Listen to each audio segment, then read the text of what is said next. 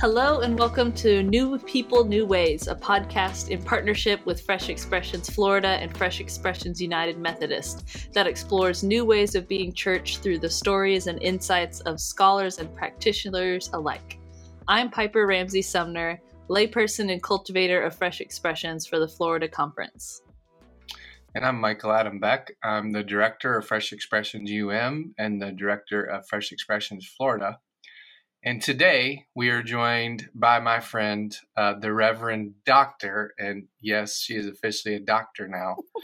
Um, so y'all make sure and recognize Reverend Dr. Heather Jallad. Heather is the pastor of community engagement at Cannon United Methodist Church outside of Atlanta, Georgia.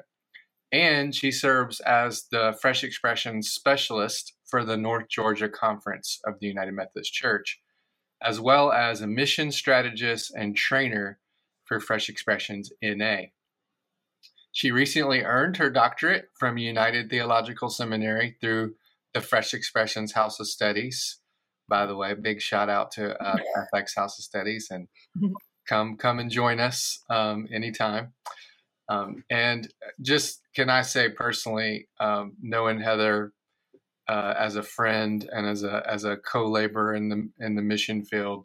This is a beautiful woman of God, y'all, with just incredible skills, mm-hmm. gifts, graces, and a heart for people that are just our church is never going to connect with in the uh, you know more inherited ways that we do it. And so she's really been a leader nationally, someone um, showing us a new way, blazing new trails uh, to find new ways of being church with new people. So, Heather, thank you so much for giving us your time today to come on. Thank you for the invitation. It's an honor and a privilege, and I am humbled by that introduction. Thank you. Well, so our first question that we always ask is um, Who is Heather Jallad? That's a loaded question. Mm-hmm. Um, I told Piper when I saw her questions, I, we could probably talk for a couple days about the answers to these questions. But um, Heather Jallad is a lover of Jesus who did not grow up in the church or have a, a relationship um, with God or with the church until I was a pregnant 29 year old. Um, that somehow uh, was led, I, I, absolutely believe, by the Holy Spirit uh, to the church. Uh, when my husband and I decided we were going to raise our children as Christians, and we had no idea what that meant. so, um, I am also, uh, as as Michael said, a um, uh, a Fresh Expressions practitioner um, because I, I very much do have a heart for people that are not a part of the church or outside of our traditional models of church. Um, you know, which is very much a part of who I am based on what I just told you about myself.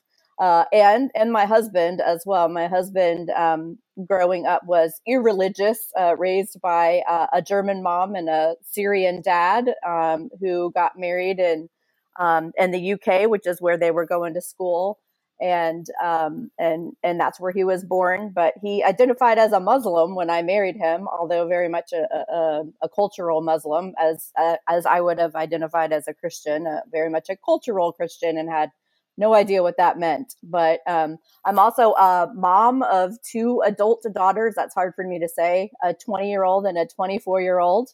Um, wife to Martin for it will be 30 years, but I'm only 20, right?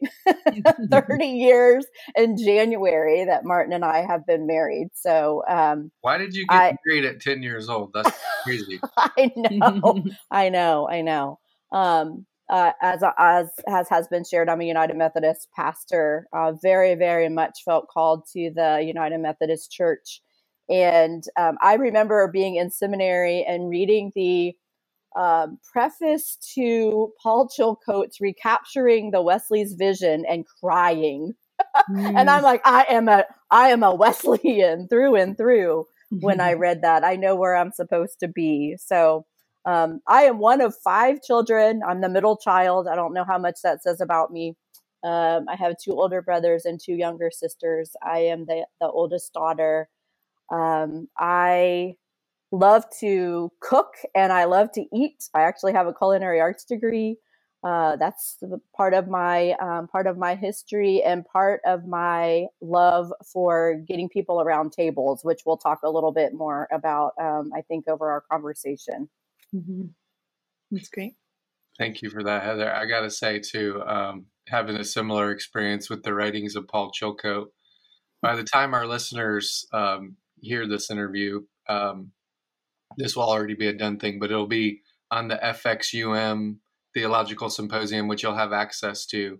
We're going to actually have an opportunity to learn from Dr. Paul Chilcote and uh, Jackie Jones and our, from our ALA Academy. Mm-hmm. Um, and he's going to really dialogue about fresh expressions and how that is kind of a recapitulation of early Methodism. So yeah.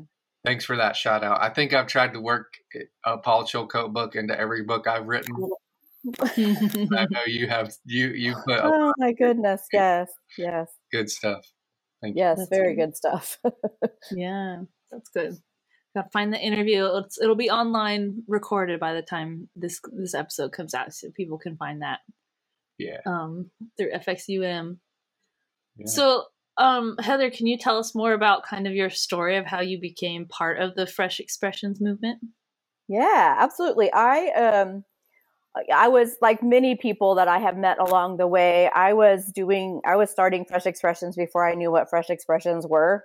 Um, I was in seminary and um, was appointed as a local pastor to an urban church uh, that was in great decline. Um, its glory days were long over, but it um, it had ten recovery groups that were meeting in the building and um, I really wanted to uh, foster some relationships uh, with those folks and create um, some spaces for them. Um, and so uh, we we started a um, like a Friday night uh, after timed it after the last recovery group was ending. Um, a Friday night uh, a coffee house style uh, worship actually in that in that building in what we called the living room uh, and uh, and invited some local musicians, a very artsy community. If you're familiar with the um, East Atlanta, Little Five Points area, um, invited some local musicians and artists, and we did more of a modern day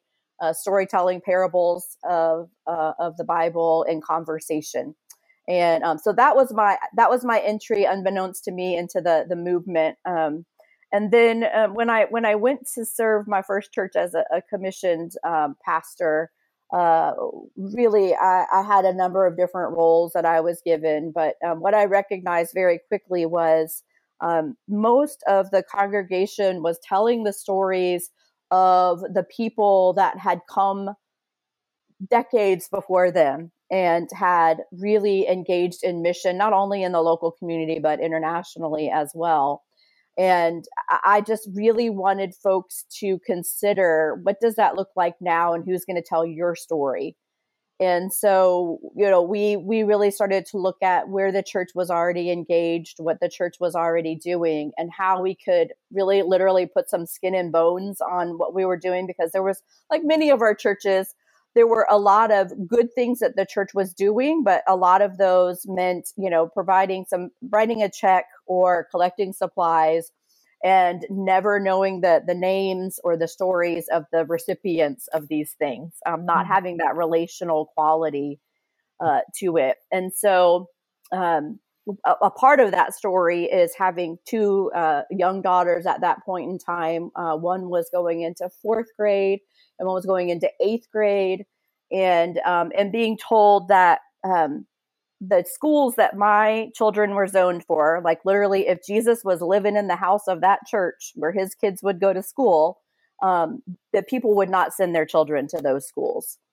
And that was heartbreaking to me um, because I, I really felt like, you know, the the significance of who the church is in the, the community um, is often very much connected to our local schools because they look like our community. even you know when our churches don't look like our community our schools do mm. and um, and so i went and and met with both of those principals and talked with them and i wanted to know who they were i wanted to know their stories i wanted to understand their calling because if you know a if you know a teacher you know you know, I would say 99% of the teachers I know, it is absolutely a calling, and I respect that a great deal.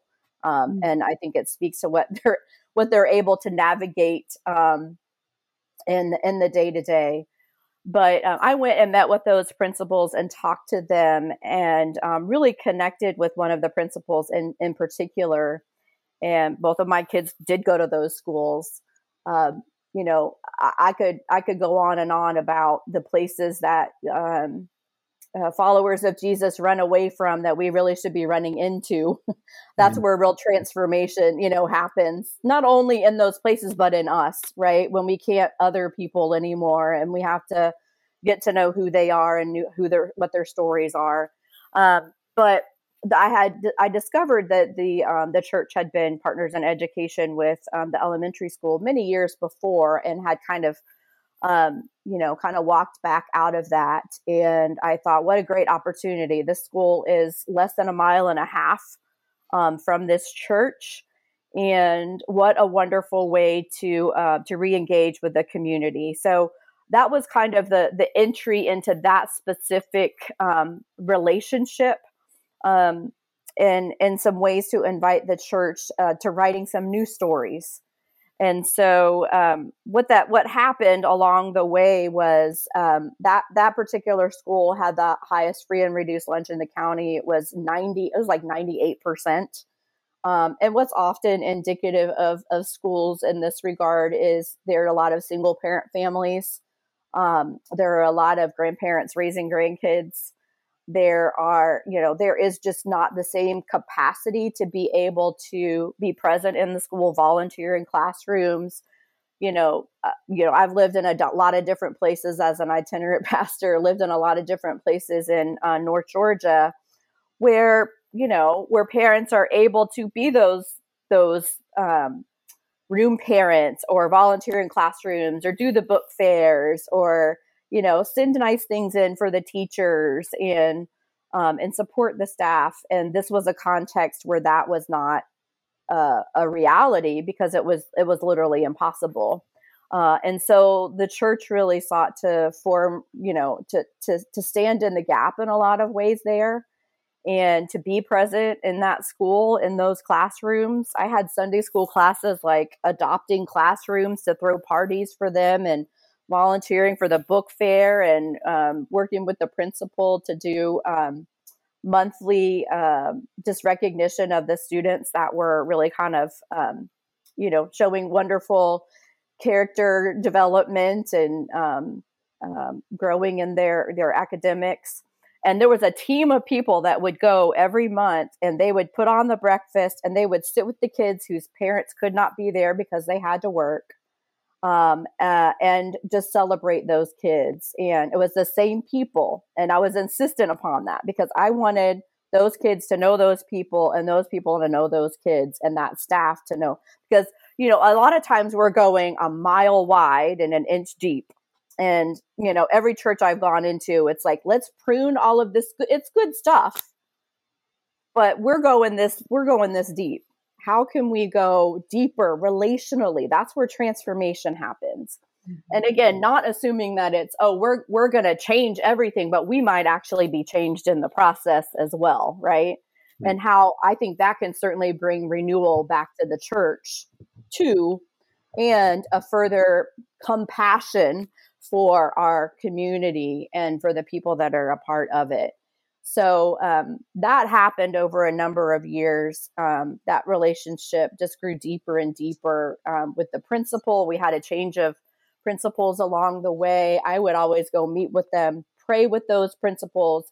There was not one that was not left in tears after we prayed together, um, and um, and just really sought to be um, a partner in in what they were doing and what we were doing in the the community. So that was kind of my my entry into fresh expressions as far as kind of doing it without uh, understanding what it was what it was. And then um and then the, the kind of my my deep dive into fresh expressions happened um uh, as a result of this partnership with this school. So i can say a little bit more about that but i've been talking a lot so there's a couple of things I want to circle back to. Just so much rich stuff that just came out of that. What you just said, um, especially to talk about the relationship between fresh expressions and church renewal. But um, when I think of like a textbook, what England defined as pioneer, what we call adventurers on our side of the pond. Um, I, like your pictures in the dictionary next to that, right? so you like if you think about the boxes that what all the research that came out of George Lings and the church army Research Unit is like met by Jesus, you know, supernatural or not the conventional like I just went to Sunday school and I was kind of a Christian my whole life. And there's some mm-hmm. kind of transfiguring moment with Jesus in your life. And then passion for just people outside the current church, um, the relational ability to go into those spaces and then to be able to translate between cultures and stuff. So you're just kind of defining all of that. So tell us, like you're engaged in that, you're doing this work, you're following the Holy Spirit. Which the thing I love about Fresh Expression is that's how we know it's a movement of the Holy Spirit. Mm. If it was like some program that came down from a hierarchy and it was like, go do this, I wouldn't do it for one, and I'd be highly suspect of it. But it's a bunch of people that are just kind of figuring it out, and we end up, oh, we're all doing really, really similar things. I wonder if yeah. there's something beyond ourselves that's actually leading us in this, right? Um, yeah. Hello, you know, the Holy Spirit. So as you're doing that, then how do you get exposed to like the overall movement, the language? How did you get become the cultivator of your conference and all those things? I don't even I mean, I don't even know exactly what my first like exposure to fresh expressions was. Um it was before it was before Bishop Sue came to North Georgia is when I first started hearing about it.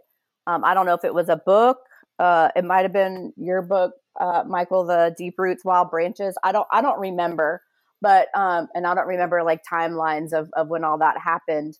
But um, I heard so we're we're in partnership with this school and really trying to grow and develop these relationships. And obviously, the the the big um, one of the big needs with this community um, was a food insecurity.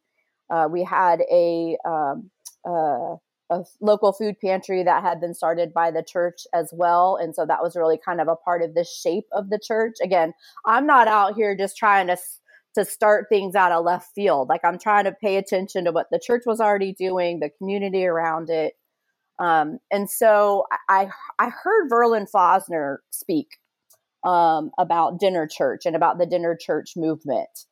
And honestly, the Holy Spirit kind of started tapping me on the shoulder saying, What if you did that in this elementary school?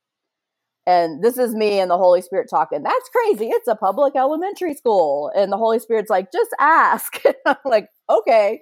So, um, you know, for those of you not watching online, you I'm talking to myself here. But the um so so I went to the the principal of the school. Um, this was now the second principal I was working with, and we had a wonderful relationship as well. And I just I sat down with her and we were talking about a number of different things um, with the school, just kind of checking in with each other.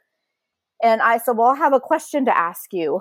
what what do you think about this?" And I told her about dinner church, and I was just like bracing myself for the no and she said, I think that is a wonderful idea. And I mm. was like, Really? Mm-hmm. and she said, Well, let me just run this by the district. Obviously, they need to be on board with this. Again, I'll just say again, this was a public elementary school. And um, and I was like, Well, surely they're gonna say no.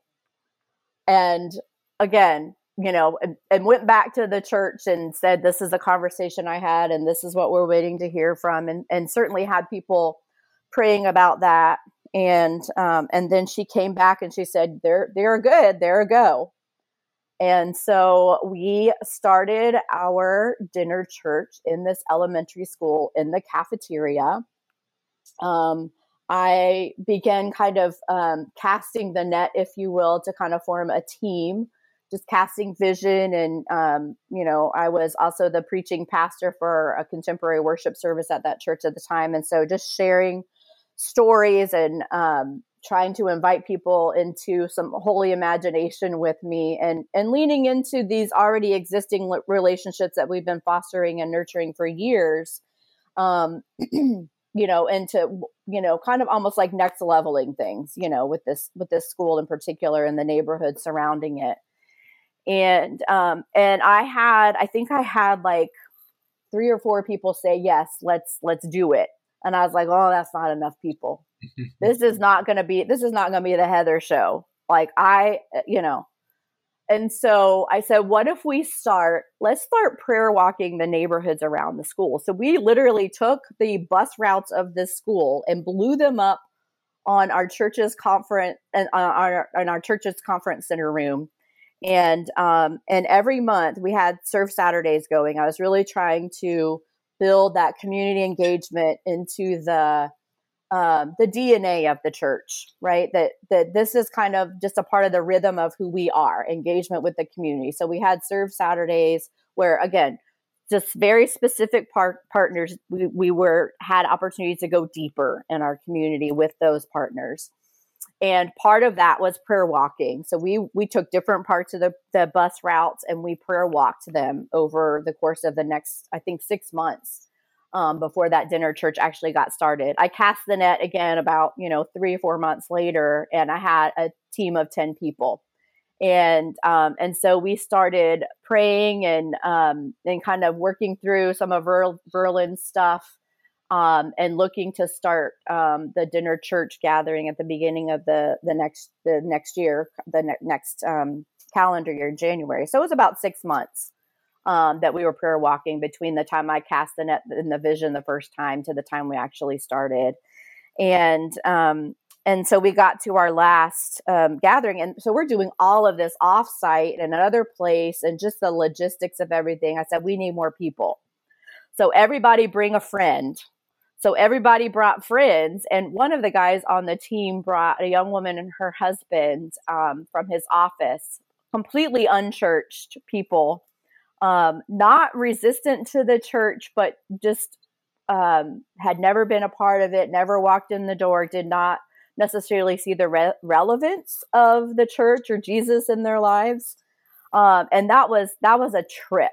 That was an absolute trip to have this young woman and her husband be a part of the team, and then being able to hear when we when we started the dinner church, hear the hear the Jesus stories and see the church in action and you know and and doing what we were doing and um, gathering all kinds of people from from the community. But um but yeah that was kind of how everything got started. That was the first dinner church that i've that i had the opportunity to start. Um, things by any stretch of the imagination did not go the way i planned um, at the end of the day, it was much, much better. mm-hmm. And there were a lot of things I had to, to let go of along the way. And um, it's, it was just, just a wonderful, wonderful experience about what can happen when you just listen to the Holy Spirit and, and, and kind of let go of your expectations and, um, and let, let God kind of just take charge of what's happening, um, mm-hmm. along the way. Yeah, that's great. There's a lot of themes I hear in all of this that I think are really vital to to doing fresh expressions, which is um, listening and having uh, prayer being the underlying thing that is a constant, and then um, finding those people whatever term you use permission givers those people like the principals of that school that you maintain those relationships and connections with people without like it doesn't mean that the principal was like there organizing with you you know they just gave you permission to use the space and yeah. gave you the allowance to to be in that space um, and then creating a team of people and not doing it completely on your own um, i think those are all really big elements that sound like it's what helped helped you to create a, this like kind of successful network of fresh expressions you know yeah, I would. I mean, I, I encourage everybody to not not try to do this alone. I mean, mm-hmm. you know, a, lot of the a lot of the things that I've learned along the way is that um, you know, there's this is this is humbling to admit, but there's a lot of people that have a lot of gifts that I don't have, you mm-hmm. know, and to be able to look to those and to rely on those and also you know um, come to the understanding that their ideas might be better than mine and how they do something might be different than what I do, but it's probably, you know, better for whatever that particular scenario is, as mm-hmm. well as, you know, what what I have learned along the way and we all know this that pioneers get bored pretty easily and so starting things um you know is is exciting and there's a lot of energy and you know um, enthusiasm around it. But kind of once things kind of get to a place where uh, they're kind of kind of hitting a certain rhythm and um, uh, we can get bored. And so i think team is really important in that regard too because you know i might be ready to move on to something else but if i put a really good team together they're able to sustain and maintain whatever is happening there and continue to adapt you know along the way but there's just uh, there's a greater comfort level um, with that team because they've been there from the beginning and then i can just really be released to go start something else mm-hmm. yeah. i, I, I want to um, come back to a couple things you said and one on the team um, just to unpack that a little bit more for us but previously um, when you were talking about the relationship between fresh expressions and church renewal mm. um, it's always kind of bothered me because i feel like those two things are a way of saying the same thing if you cultivate mm. new christian communities without with people outside the church you will have renewal of the church if you try to do a bunch of internal twinker, tinkering kind of stuff inside a church to bring renewal to the church you may or may not get renewal right. But I'm really borrowing from the wisdom of Leonardo Boff, who's been a missional scholar, um, and he wrote a book called Ecclesiogenesis. Mm-hmm. And he makes the case that the base ecclesial community, so this would be Central South America's language for fresh expressions, but they're lay cultivated, justice oriented, um, you know, communities that spring up in everyday life, house churches, third place churches, all of that. So, in their version of that, and he got a lot of trouble, by the way, as a Catholic with super hierarchical. Um, and one of the things that Bishop Carter shared with us um, at ALA, where we were together there, was that idea of like the new uh, Reformation, the new kind of spiritual awakening movement is from hierarchy to like distributed, shared power leadership, which I've, I've just been thinking about that since he shared that. But so as you've been cultivating these new Christian communities, you yourself live in a hierarchy. Mm. Uh, you know, Methodist is not the Catholic Church, but we certainly have like our, our pyramid scheme, all right, and our you know we're an Episcopal church, and there's committees and all the different. So, mm. have you seen in your own ministry of cultivating these communities locally and as a cultivator across the whole conference, as a mm. director and specialist? How have you seen uh, inherited congregations maybe come alive in new ways? First of all, have you seen that? No. And and what does that look like? Yeah, I, I have seen inherited congregations um, come alive in, in new ways. And I think the hard thing, uh, first of all, I'll say that first church where I started the the dinner church, um, what I was able to witness and the people that were a part of that initial team that then, you know, uh, we talk about the the withness of fresh expressions being very important. And you know as we were gathering with people that were not yet a part of the church you know one of the things that i constantly told people is find somebody that's not you that's not us us quotation marks um, and apprentice them invite them into this and to you know leading conversation at your table serving drinks with you you know whatever the case may be welcoming people. So we were constantly trying to um, kind of disrupt some of the ways that you know we're used to doing things in the inherited church. And um, you know instead of putting things on for people that it was about the witness and the community. And um, and so you know that apprenticeship i think is is a really important part of that. And giving away power authority whatever you want to call it i think was is has been very significant but what I witnessed in that team of people was these were these were all people. I'll be honest with you that I I uh, saw as some of the most mature Christians in that church.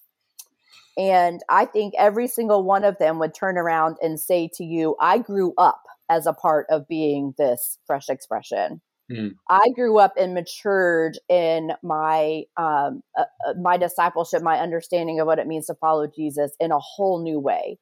And I could just cry telling you stories about some of the things that they told me and shared with me.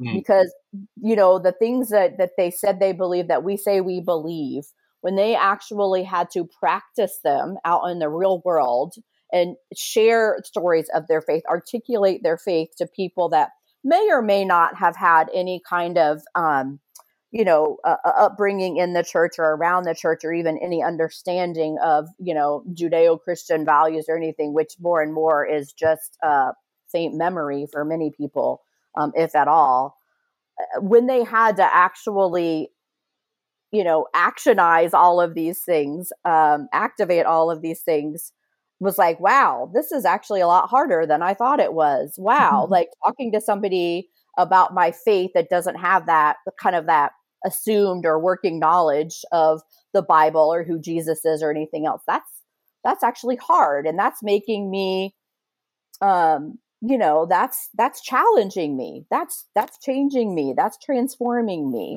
and i always go back to ephesians 4 where paul lists all the gifts the the APEST gifts that we talk about Mm-hmm. um, the apostle, prophet, evangelist, shepherd, teacher, and how Paul says that all of these gifts are meant to be used for the maturity, for the growing up of the body of Christ. And and when we don't provide places and spaces for people to utilize those gifts, right? Because we've created a lot of consumers within the attractional church. Um, when we don't provide spaces for in places for people to actually live out these gifts, embody these gifts, put flesh and bones on these gifts that they're i mean they are stunted in their growth as far as follow being follower of jesus.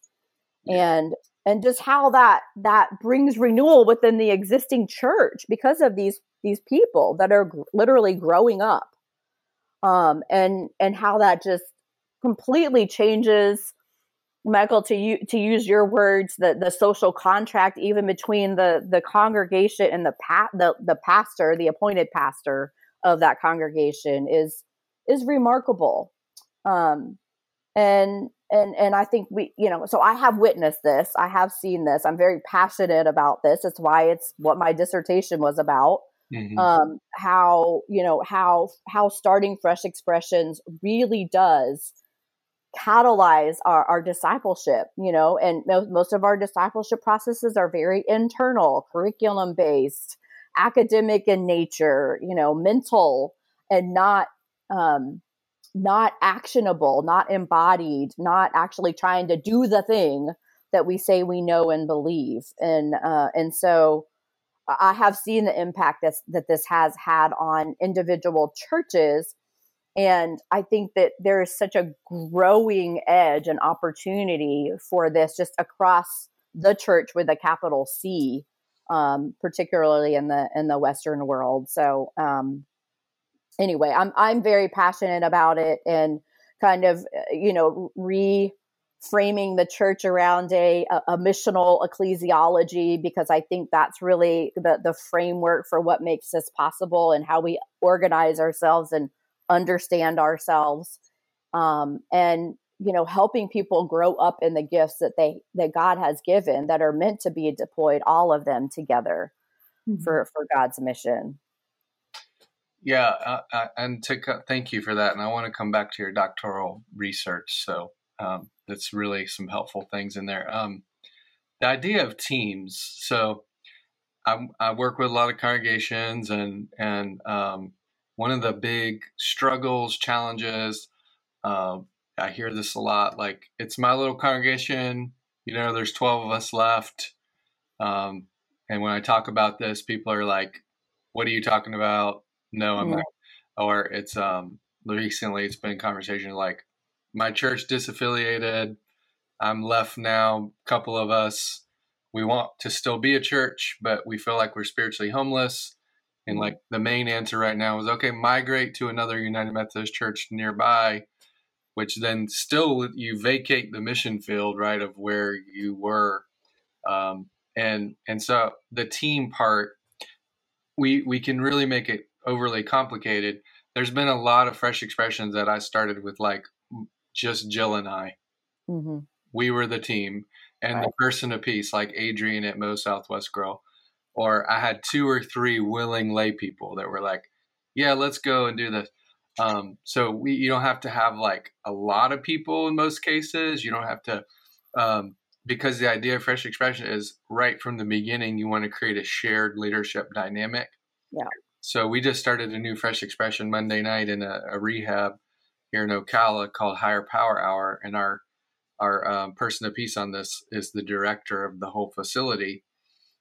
And she's like okay so we're state facility you know we can't go all in church stuff. So yeah. higher power hour was something we could, you know, and where she we prayed together. She pulled all her staff and we did a big circle prayer to pray over it.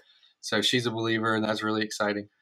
But um, there's also a limit of how many people can go in, so we have to have our team like pared down.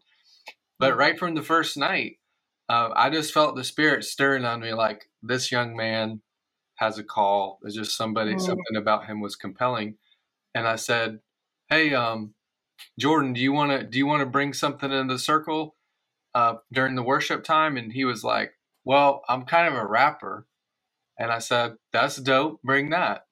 And um, he said, well, I do have kind of like this spiritual poem about recovery I've been working on. Hmm. And so he brought this. The anointing of the Holy Spirit fell into place. You got 40 people desperate for God that maybe they're against Jesus, but they're willing to be here and have a conversation. Um, and and it just brought and I was like, Jordan, do you think you could have something ready for us every week so we could have a Jordan original every week? And he's like, Yeah, absolutely, I'll be ready. So I'm looking for those little like who's gonna come yeah. into the from the beginning so you don't have like we're right. here to do this for you. You yeah, know, it's exactly we're here to create something together as a community. Yeah. And I've seen you do that in all of your leadership. But I think people have this conception of like, you got to go in with a fully structured team and have it all figured out. No. It's like, can you go into the space and get with a couple people? Yeah. Uh, I love the way that our, our friend and mentor Mike Moynagh talks about this. Find a friend. Find a friend. That's all it is. It, that's biblical, right? I mean, Jesus yeah. sent people out two by two. He called the disciples two by two. Yeah. Like I, yeah. I mean, one other person that makes a team. Two are better than one, right? Me, you, and the Holy Ghost. Yeah. exactly. exactly. So yeah, no, that's good. Talk about how you've seen like your teams. What are what does some of those teams look like you've started stuff with? Yeah. So I mean, so yeah, I have the teams work for all the dinner churches that I've started. Um, the the it, which are which are tend to be a little bit larger just because you know primarily a larger group of people. We we've you know we're we're gathering 100 to 150 people in most of those dinner churches. But even um, you know in starting something like in a, a local coffee house or some of the things I've done with my husband you know it's just the two of us. Uh, and uh, and and and and kind of having that apprenticeship model from the beginning and then paying attention who uh, begins to gather and looking for their gifts, right? So um, I'm thinking of Tommy, who was one of the guys that um, that came to uh, one of my dinner churches, and he was so gregarious and hilarious. And I'm like, Tommy, I we're making you the you're you're the guy that's at the welcome table every week because you make everybody laugh and you make everybody feel welcome, and you you know. And um, another one of the gentlemen, um, he had used to, he shared uh, one time when we were talking that he had played the organ at his church way back in the day. And, um, and that's a whole story that I wish I, we had time to, for me to tell you. And so we brought in like a little keyboard for him. Um, and he, so he played music for us was it wonderfully beautiful and you know high production quality? No but he felt like he was a part of what was happening in that room and was able to share his gift.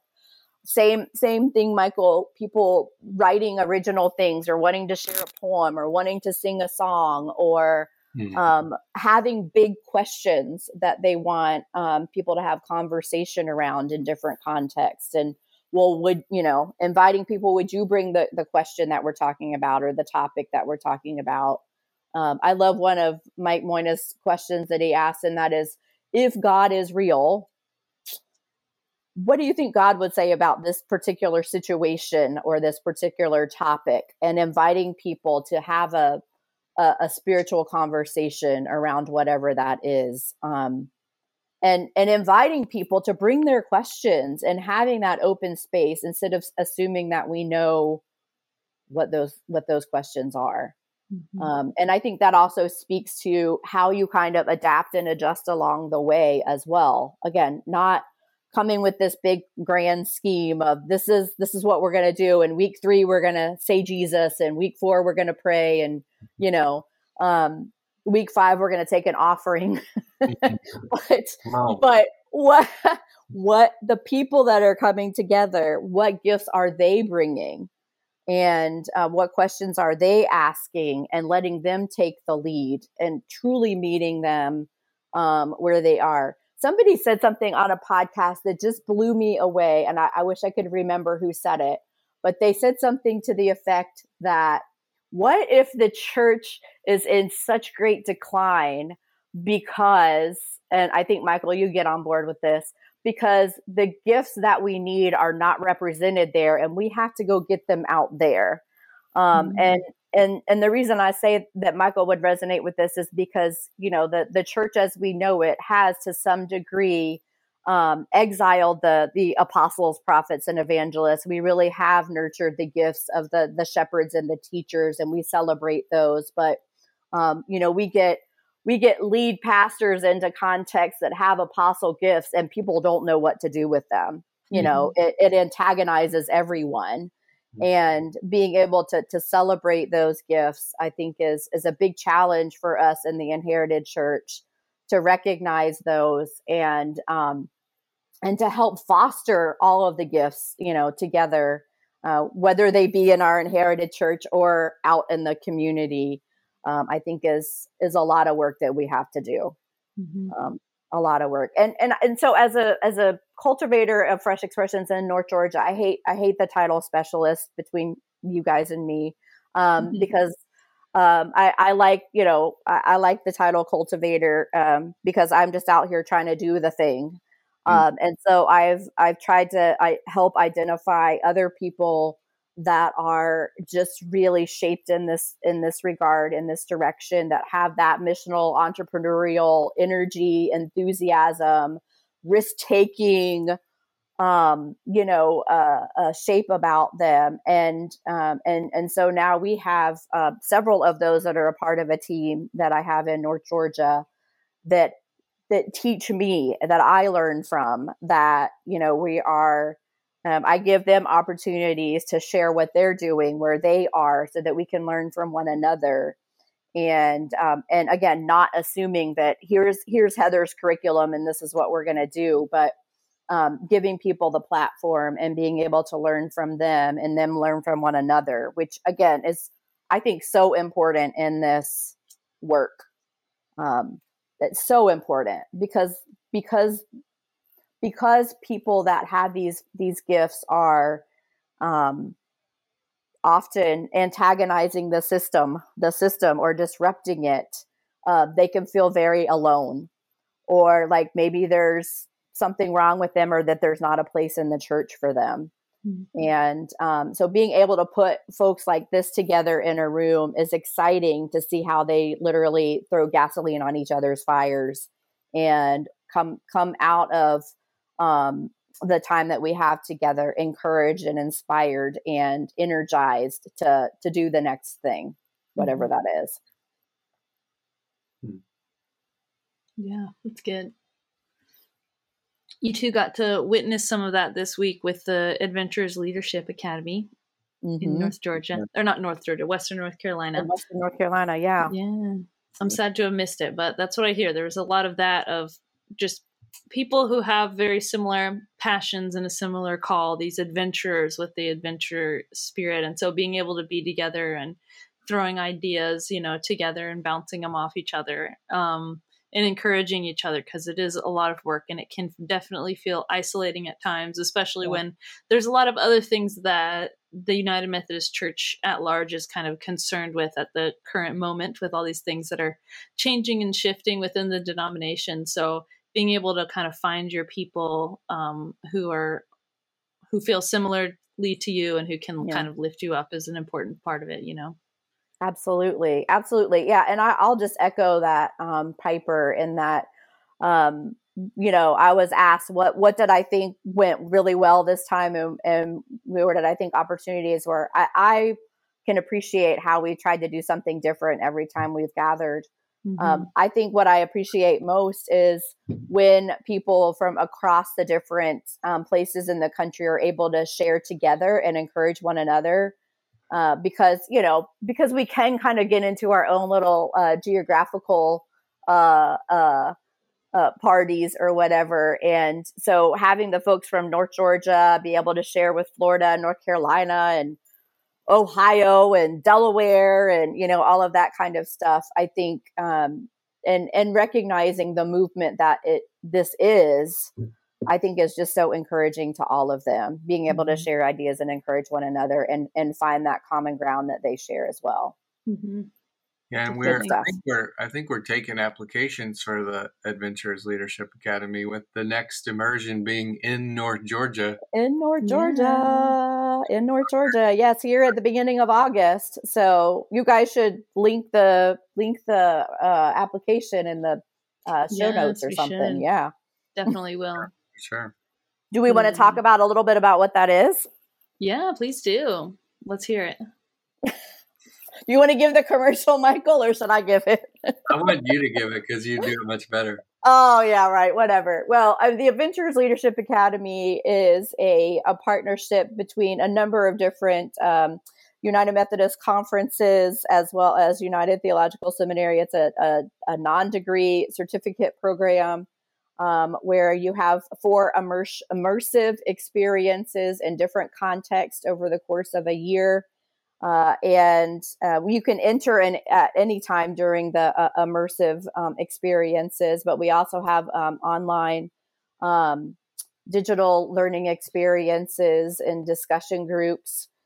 The um, the immersive experiences are especially valuable because you get to hear from different um, and learn from different practitioners in different contexts and that we really focus on the loving first journey that we talk about in um, in fresh expressions and the different parts of it and how they're living that out in their local contexts and um, and experience in real time um, uh, actual fresh expressions and or simulations of fresh expressions because that's probably I don't know about you guys but probably not so much in Florida you guys are like a decade ahead of us there but um, I oftentimes get asked like, what does this even look like? And and it's a hard thing to invite somebody into a, a fresh expression because you know you can um, it can be weird mm. um, and it can disrupt the community that's forming there. So we have to be like intentional and careful about those things. But to give people an opportunity to experience what that looks like, I think is is incredibly valuable, and that's something that you get and um, in in the ALA in the Adventurers Leadership Academy. Mm-hmm. So yeah, so in August we are finishing up with a large group. We have a couple people that joined along the way, and I know because we're going to be here in North Georgia, we're going to be, um, you know, I'm going to be pushing hard to get an, another group to start here from North Georgia, and hope hopefully we'll have um, some other folks join us from some other places in the country. Yeah, yeah, great. What I leave out, Michael? What I leave out? no, no, you that was perfect. I, I okay. want to get back to um like your doctoral research, if you don't mind, and just sure. um how do you see? And this isn't every every training we do, right? You you've been there and done this. Um, comes the question, you know, how is discipleship happening in these communities that are meeting around dinner tables and in tattoo mm-hmm. parlors or wherever? Um, I like to flip that question and say, well, how's discipleship happening in the inherited church? Not exactly. But talk to us about that. And has there ever been in history a movement of female missionaries? Intent. Who did this? Yes, yes.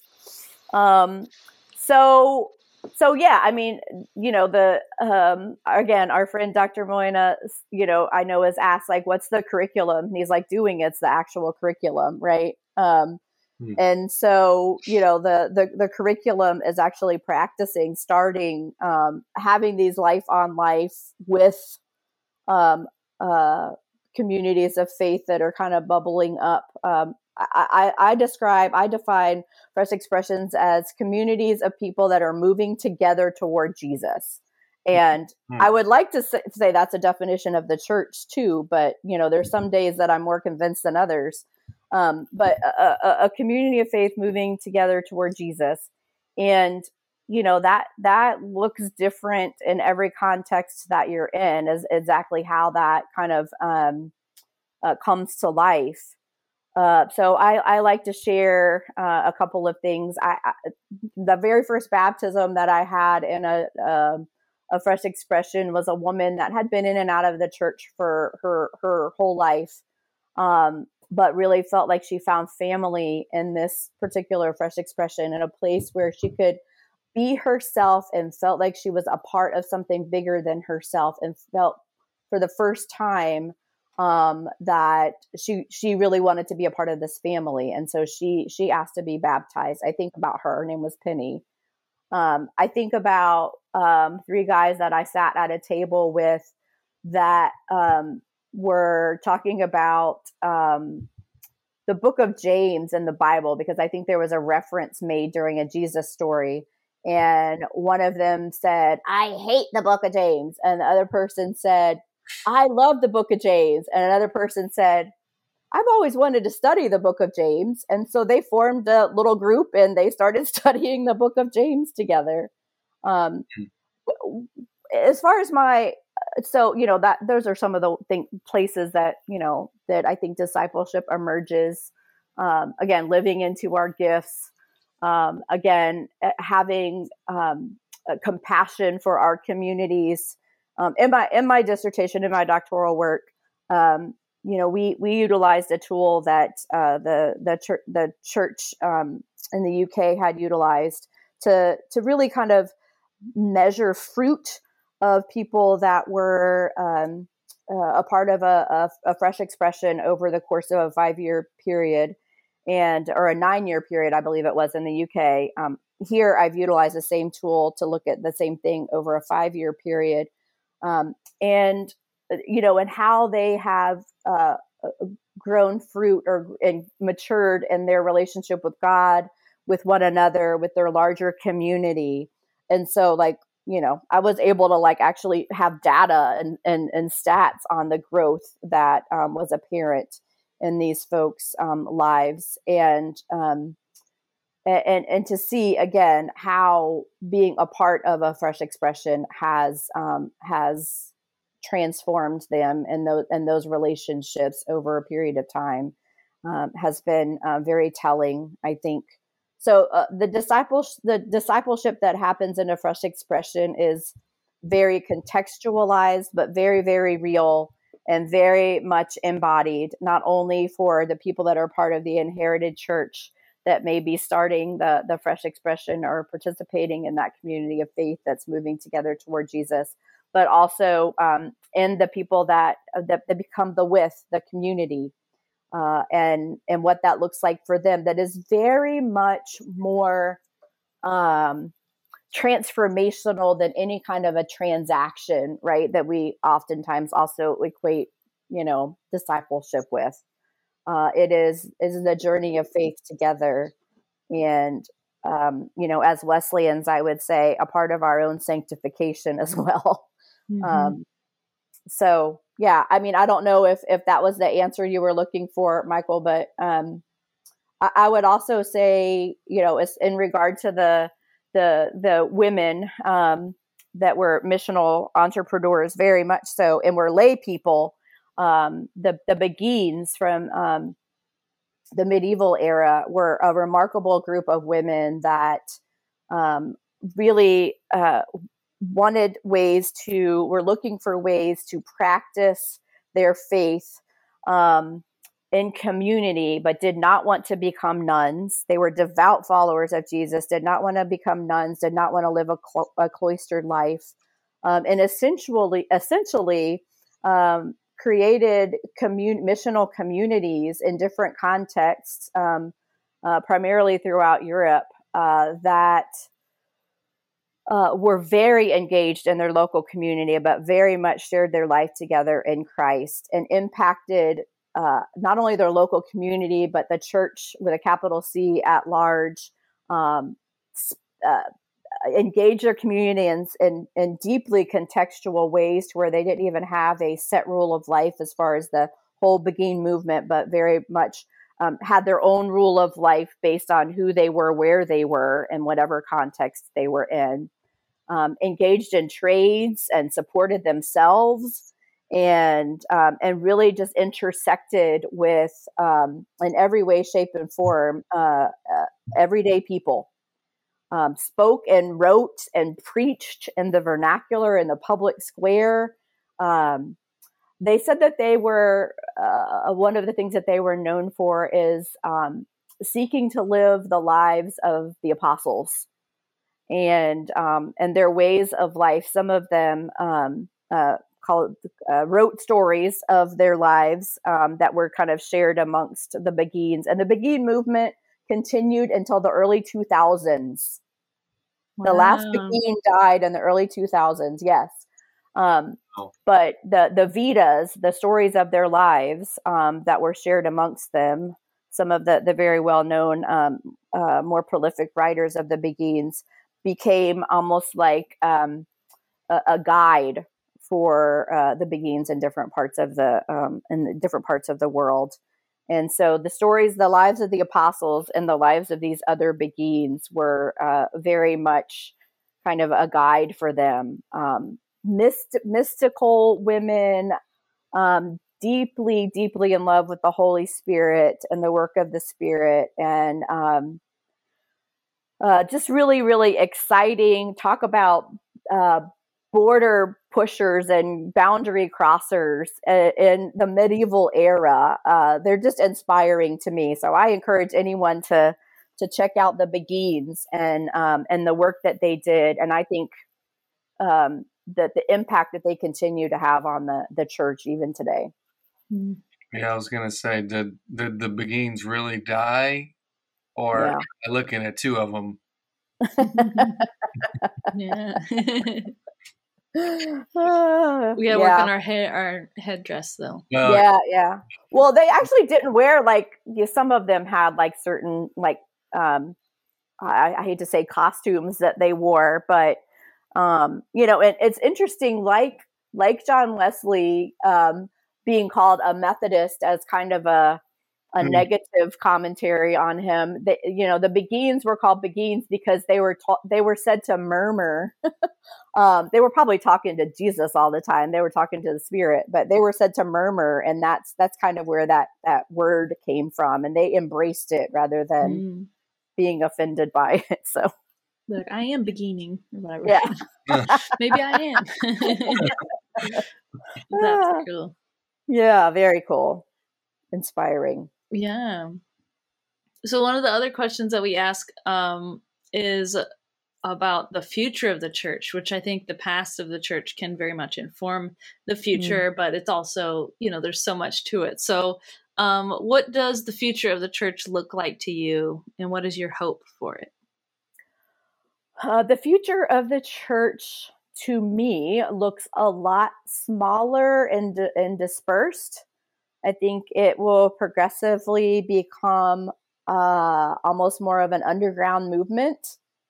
Um, to me, that's exciting. To other people, that's that's terrifying. I'm sure. Mm-hmm. Um, but I mean, you know, if we look at the if we look at church history and we look at um, you know the the difference in the church you know b- before and after constantine and you know becoming the religion of the empire and all that other stuff um, you know I, I, I wonder often you know what it would have what would have happened if it never became the religion of the empire and where we would be today mm-hmm. um, i mm-hmm. think it's a lot smaller and wider if that makes sense um, more dispersed um, and it, you ask the question, what what gives me hope?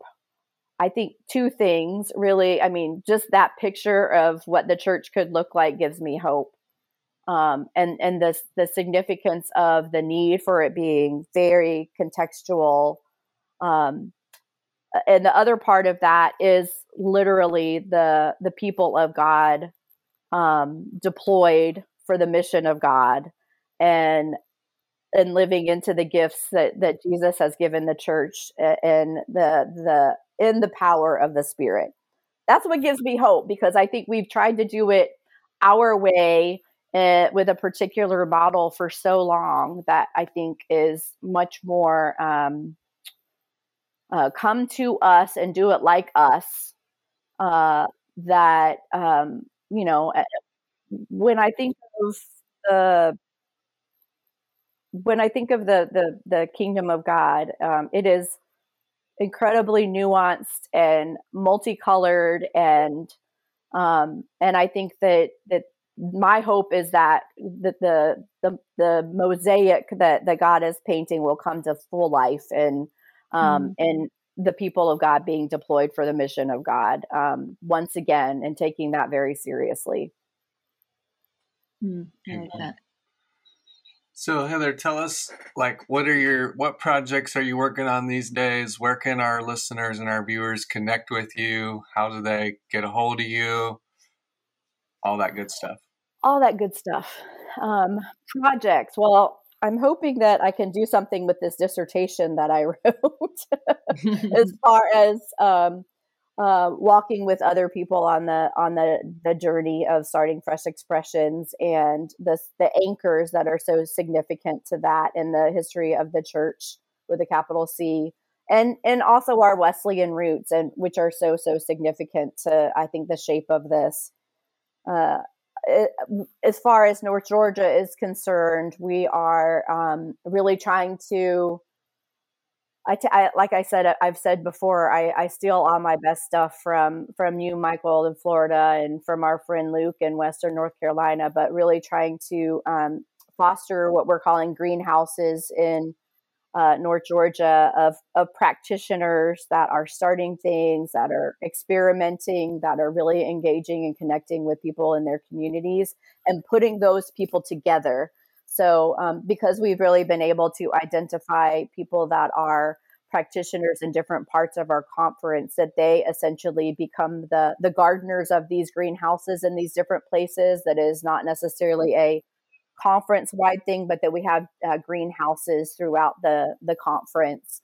Uh, for all of these local practitioners and not just the leaders of these or the pioneers or adventurers of these, but that they would be the the teams so that there is that shared learning that's happening there. Um, uh, so that that's kind of like the big the big thing that um, I, I, think is part of the next year in North Georgia in Fresh Expressions. Um, online, I am Heather McIntyre Jallad on the Book of Faces. Mm-hmm. Um, uh, I'm a little longer in the tooth, and so that's probably where I uh, live the most. And then on Instagram, I'm Preach Heather.